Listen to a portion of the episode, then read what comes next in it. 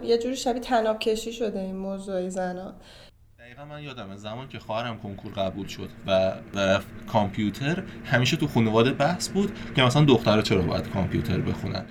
مثلا خیلی جالبه من کارم با بچه هاست و و سر یکی از کلاسام اینجوری شد که می‌خواستیم با یه سری پارچه رنگی برقصیم با بچه ها و پارچه ها رو بدون اینکه رنگاشو نگاه کنم داشتم بین بچه ها تقسیم می‌کردم. و به پسرا رنگ صورتی که می‌رسید اکثرشون می‌گفتن مگه ما دختریم؟ واقعا خودم حس می‌کنم که خانم ها یعنی میشه یه الگوریتم کلی در آره مثلا خانم ها یه پترنای منظورم دارم مثلا کلا این کلیشه هست که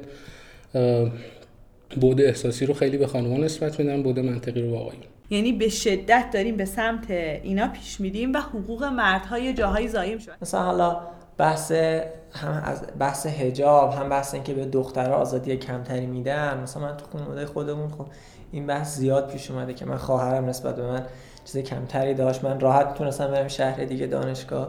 راحت می‌تونستم شهر دیگه کار کنم ولی بر خواهرم این تو خانواده این چیزا خیلی راحت نبود. میام بیرون بعد فکر کنم چی بپوشم که دارم کجا میرم امروز؟ مثلا جایی هست که قرار پیاده برم پایین شهر میرم مرکز شهر میرم بالای شهر میرم چی بپوشم؟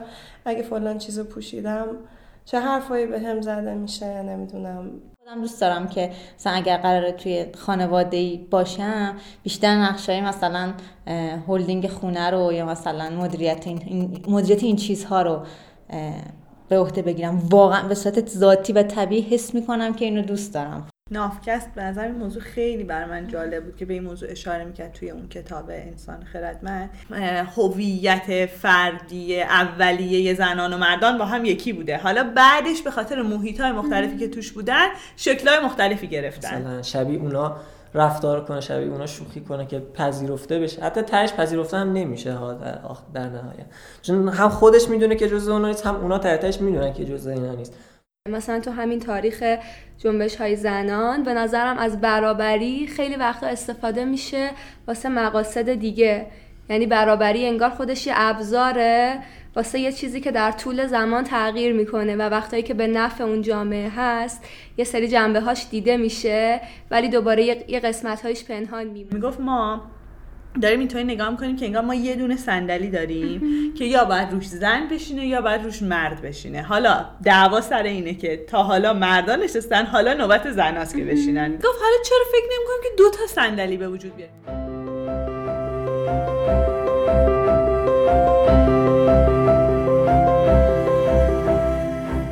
روزن قسمت اول اسفند ماه 1397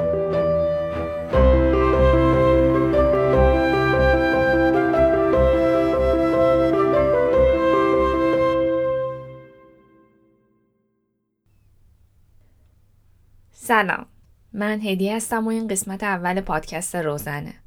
پادکستی که هر دو هفته یک بار منتشر میشه و توی اون من درباره موضوعات زنان با شما صحبت می‌کنم وقتی که حرف از موضوع زنان میشه چیزهای مختلفی به ذهن آدما میاد که شما هم یه تعدادیش رو ابتدای این قسمت از زبان دوستان من شنیدید در واقع این روزا موضوع زنان خیلی ترند شده و روزی نیستش که توی رسانه ها خبری دربارش نخونیم. توی شبکه های اجتماعی هم هر چند وقت یه بار یه کمپینی در موافقت یا مخالفت با این جریان شکل می‌گیره و به قول این دوستمون یه مسابقه تنابکشی جدید راه میفته. من قصد دارم توی هر قسمت سراغ یکی از همین موضوعاتی برم که محوریتشون زنها هستن. و تلاش می‌کنم که مسئله رو عادلانه و از جنبه های مختلف بررسی کنم. در واقع پا رو فراتر از حدسیات یا جدگیری های متعصبانه می‌ذارم و برای راستی آزمایی موضوعات سراغ مطالعات یا تحقیقات مرتبط میرم. یه نکته مهم رو می‌خوام همین ابتدا بگم. اینکه درسته که روزن درباره موضوعات زنانه اما پادکست تک جنسی یا مجله زنان نیست و محتواش طوری تهیه میشه که مخاطب اون هم مردها و هم زنها باشن. واقعیتش اینه که انتخاب موضوع برای قسمت های اول روزن برای من خیلی سخت بود. چون که تنوع خیلی زیادی توی این حوزه هست و کلی هم حرف برای گفتن وجود داره. در نهایت من بعد از کلی فکر کردن به این نتیجه رسیدم که قبل از هر چیز برم سراغ گذشته در واقع سراغ تاریخ. و در مورد این صحبت کنم که اصلا این حرف و حدیثا و مطالبات چه پیشینه ای دارن. توی تعریف کردن تاریخ هم من بیشتر تمرکزم روی جریانا و اتفاقات و نه افراد اسامی شد و طبیعتا با توجه زمان محدودی که دارم نمی‌تونم همه تاریخ رو تعریف بکنم و به بخشهایی اکتفا می‌کنم که فکر می‌کنم مهمترن. قسمت اول روزن همزمان شد با 8 مارچ که روز جهانی زن هستش و منم تصمیم گرفتم که پادکست رو به این مناسبت و با تعریف کردن تاریخچه این روز شروع کنم. پس توی این قسمت تعریف می‌کنم که داستان 8 مارچ چی و چه تاریخی پشتشه.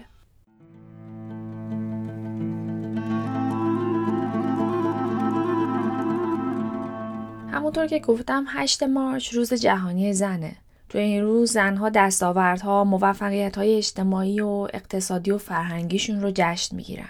رنگ بنفش سمبل این حرکت اجتماعی و ترکیبش با سبز و سفید برای نشون دادن برابری بین زنها و مردها استفاده میشه. این سمبل برگرفته از اتحاد اجتماعی و سیاسی زنها در سال 1908 که در اون بنفش نماد عدالت و احترام، سبز نماد امید و سفید نماد خلوص هستش. 8 مارچ نتیجه تحرکات و جنبش های زنها طی قریب به یک قرنه. داستان از اینجا شروع میشه که سال 1908 15 هزار زن توی شهر نیویورک تظاهرات و اعتصاب کردن. اونا خواستشون ساعت کاری کمتر، حقوق برابر و حق رأی بود. یه خواسته دیگه اونا این بود که کار کردن کودکان ممنوع بشه. این اعتصابات هم همراه شده بود با اقدامات حزب سوسیالیست امریکا برای تشکیل کمیته ملی زنان برای به دست آوردن حق رأی. همین حزب سوسیالیست سال 1909 به یاد تظاهرات زنها در یک سال قبلش یعنی 1908 28 فوریه رو روز ملی زنان اعلام کردند. روز یک شنبه رو هم برای این تاریخ انتخاب کردند تا زنای طبقه کارگر بتونن توی مراسم مربوط به این روز شرکت کنند. سال 1910 دومین کنفرانس زنای کارگر توی کوپنهاگ برگزار شد.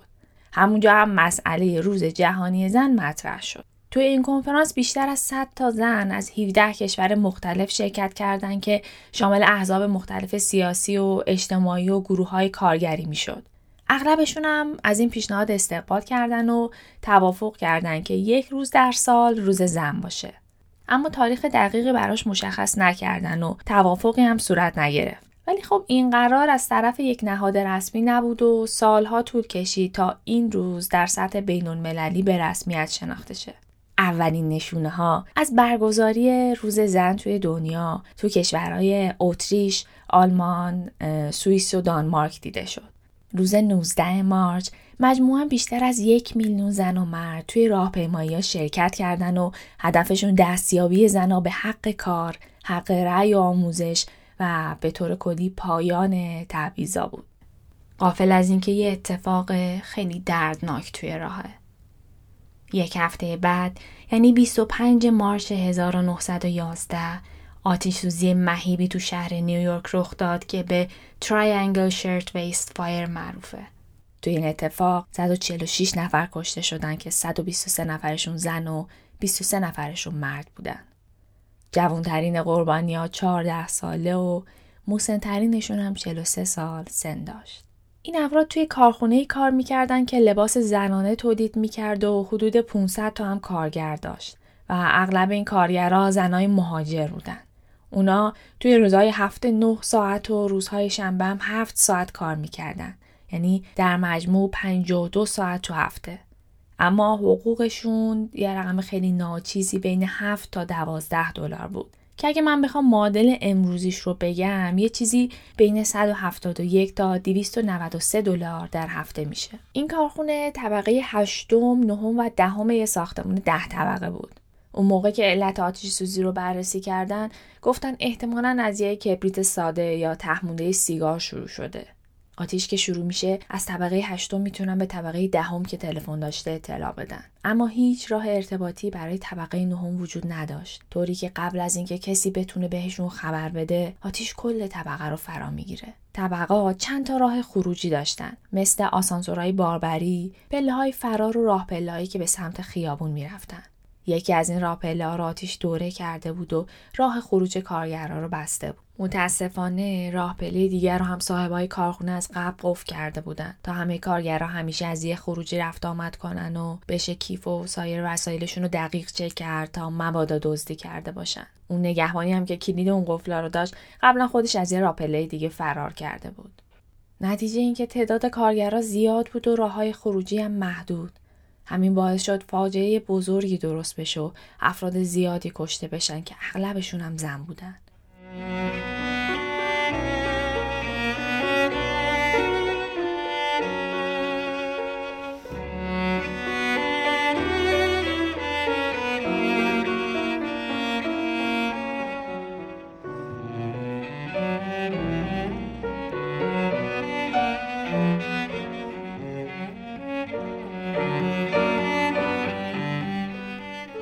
اتفاق توجه عمومی رو به وضعیت کارگرها جلب کرد و باعث شد که یه سری انجمنهای نظارتی هم تشکیل بشه.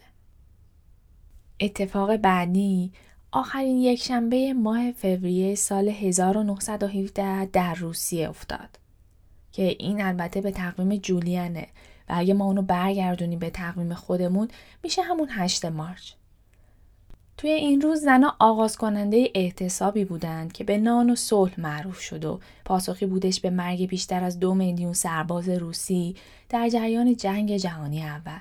8 مارچ 1917 ده ها هزار نفر زن روسی به خیابونهای سنت پترزبورگ اومدن و پلاکاردایی با این مضمون به دست داشتن که به فرزندان اونایی که برای دفاع از وطن جنگیدن قضا بدید. روسیه تو اون زمان در شرف فروپاشی بود و جنگ جهانی اولم باعث شده بود اوضاع اقتصادی از قبلم بدتر بشه. حدودای بعد از ظهر همون روز زنای کارگر کارخونه های نساجی اعتصاب کردن و شعارهای علیه تزار سر دادن. خیلی زودم مردای کارگر به این اعتصابات پیوستن و نزدیک به 100 هزار نفر توی خیابونه اصلی شهر جمع شدن و خواهان پایان سلسله رومانو شدن که از سال 1613 توی روسیه حکمرانی می‌کرد.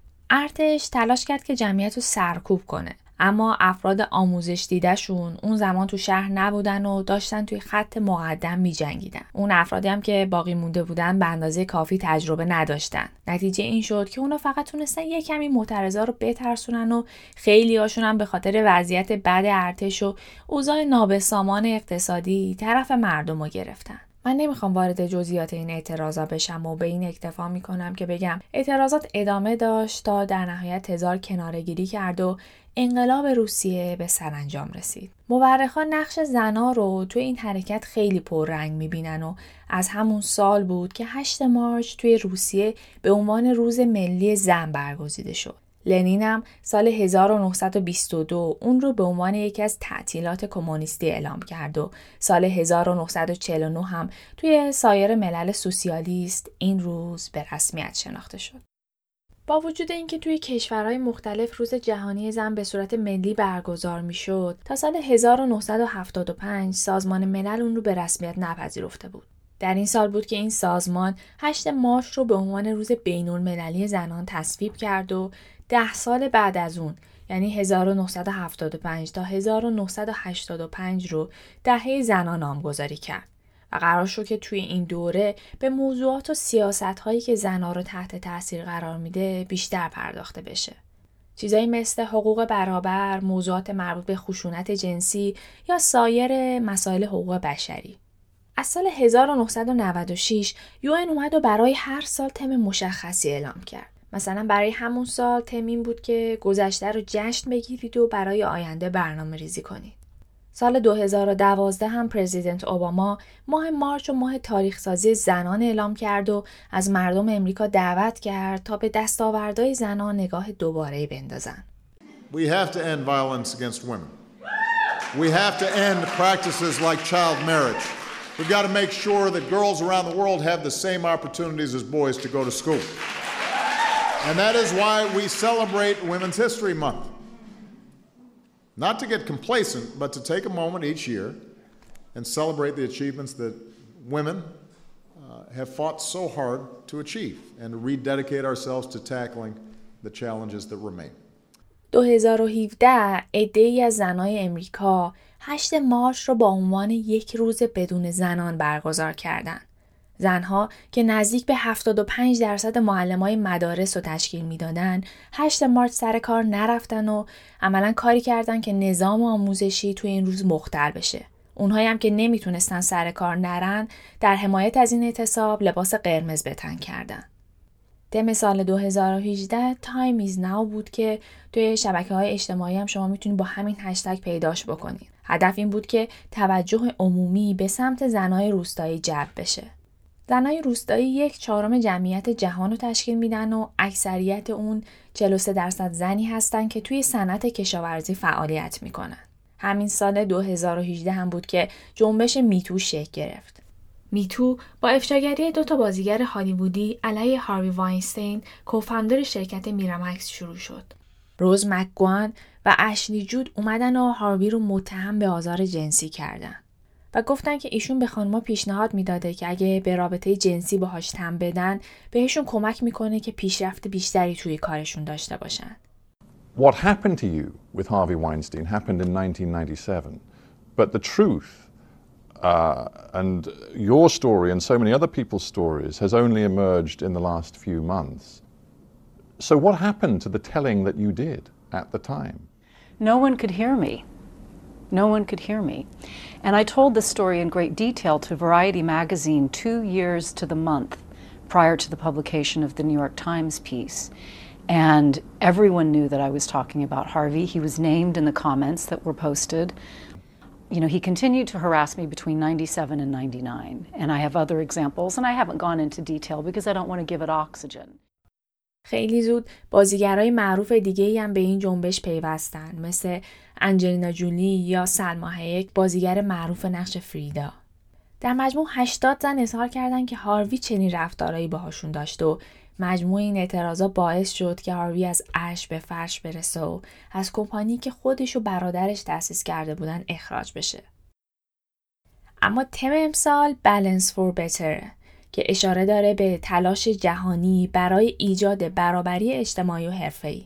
در واقع هدف اینه که بگه دایورسیتی و تعادل بین دو جنس توی کسب و کار، توی رسانه ها یا سایر جاها در نهایت منجر به رشد اقتصادی هم میشه و کمک می‌کنه که دنیای بهتری داشته باشیم. همه این تاریخ رو گفتم تا بگم این روز بزرگ داشته تمام پیشرفتهایی که زنها توی این صد و چند سال به واسطه تلاش هاشون به دست آوردن. داستان این تلاش به هیچ فمینیست یا گروه و سازمان خاصی تعلق نداره و نتیجه همت مستمر همه کسایی که حقوق بشر براشون اهمیت داره.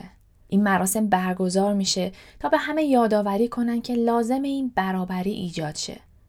مثلا مصداق یکی از این نابرابری ها اختلاف حقوق پرداختی بین زنها و مرداست که طبق گفته ورد اکانومیک فروم اگه با همین روند ادامه بدیم سال 2186 که این اختلاف از بین میره. اگه بخوام که این تفاوت رو منموس بکنم باید بگم که با این اختلاف زنها تو سال 2018 عملا از ده نوامبر تا پایان سال مجانی کار کردن.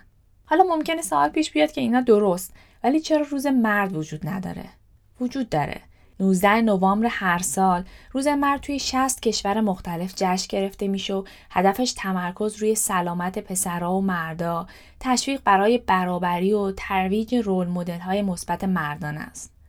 این روز مثل روز زن فرصته که مردا دستاورده و تلاشاشون رو در طول تاریخ و توی جامعه و خانواده جشن بگیرن. یه رویداد خیریه جالبم برگزار میشه که اسمش موونبره یعنی ترکیب ماستش و نوامبر که در اون مردا توی ماه نوامبر سیبیل می‌ذارن و سعی می‌کنن که درباره سلامت مردان بیشتر با هم صحبت کنن یا برای اقدامات پزشکی و اطلاع ها پول جمع می‌کنن. مبالغ دریافت شده هم خرج تشخیص زود هنگام سرطانایی مثل پروستات میشه یا کمک به درمان بیماری های روحی و جسمی مردان.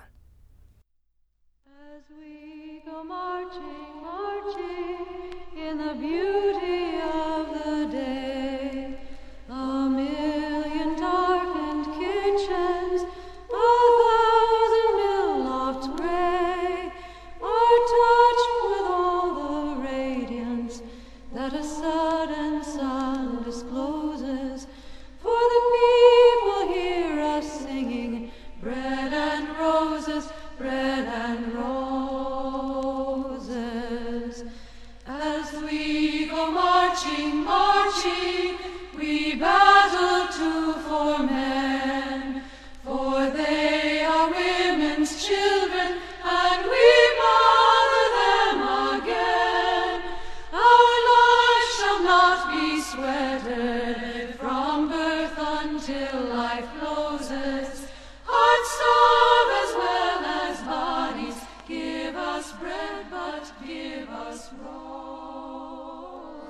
این قسمت اول پادکست روزن بود.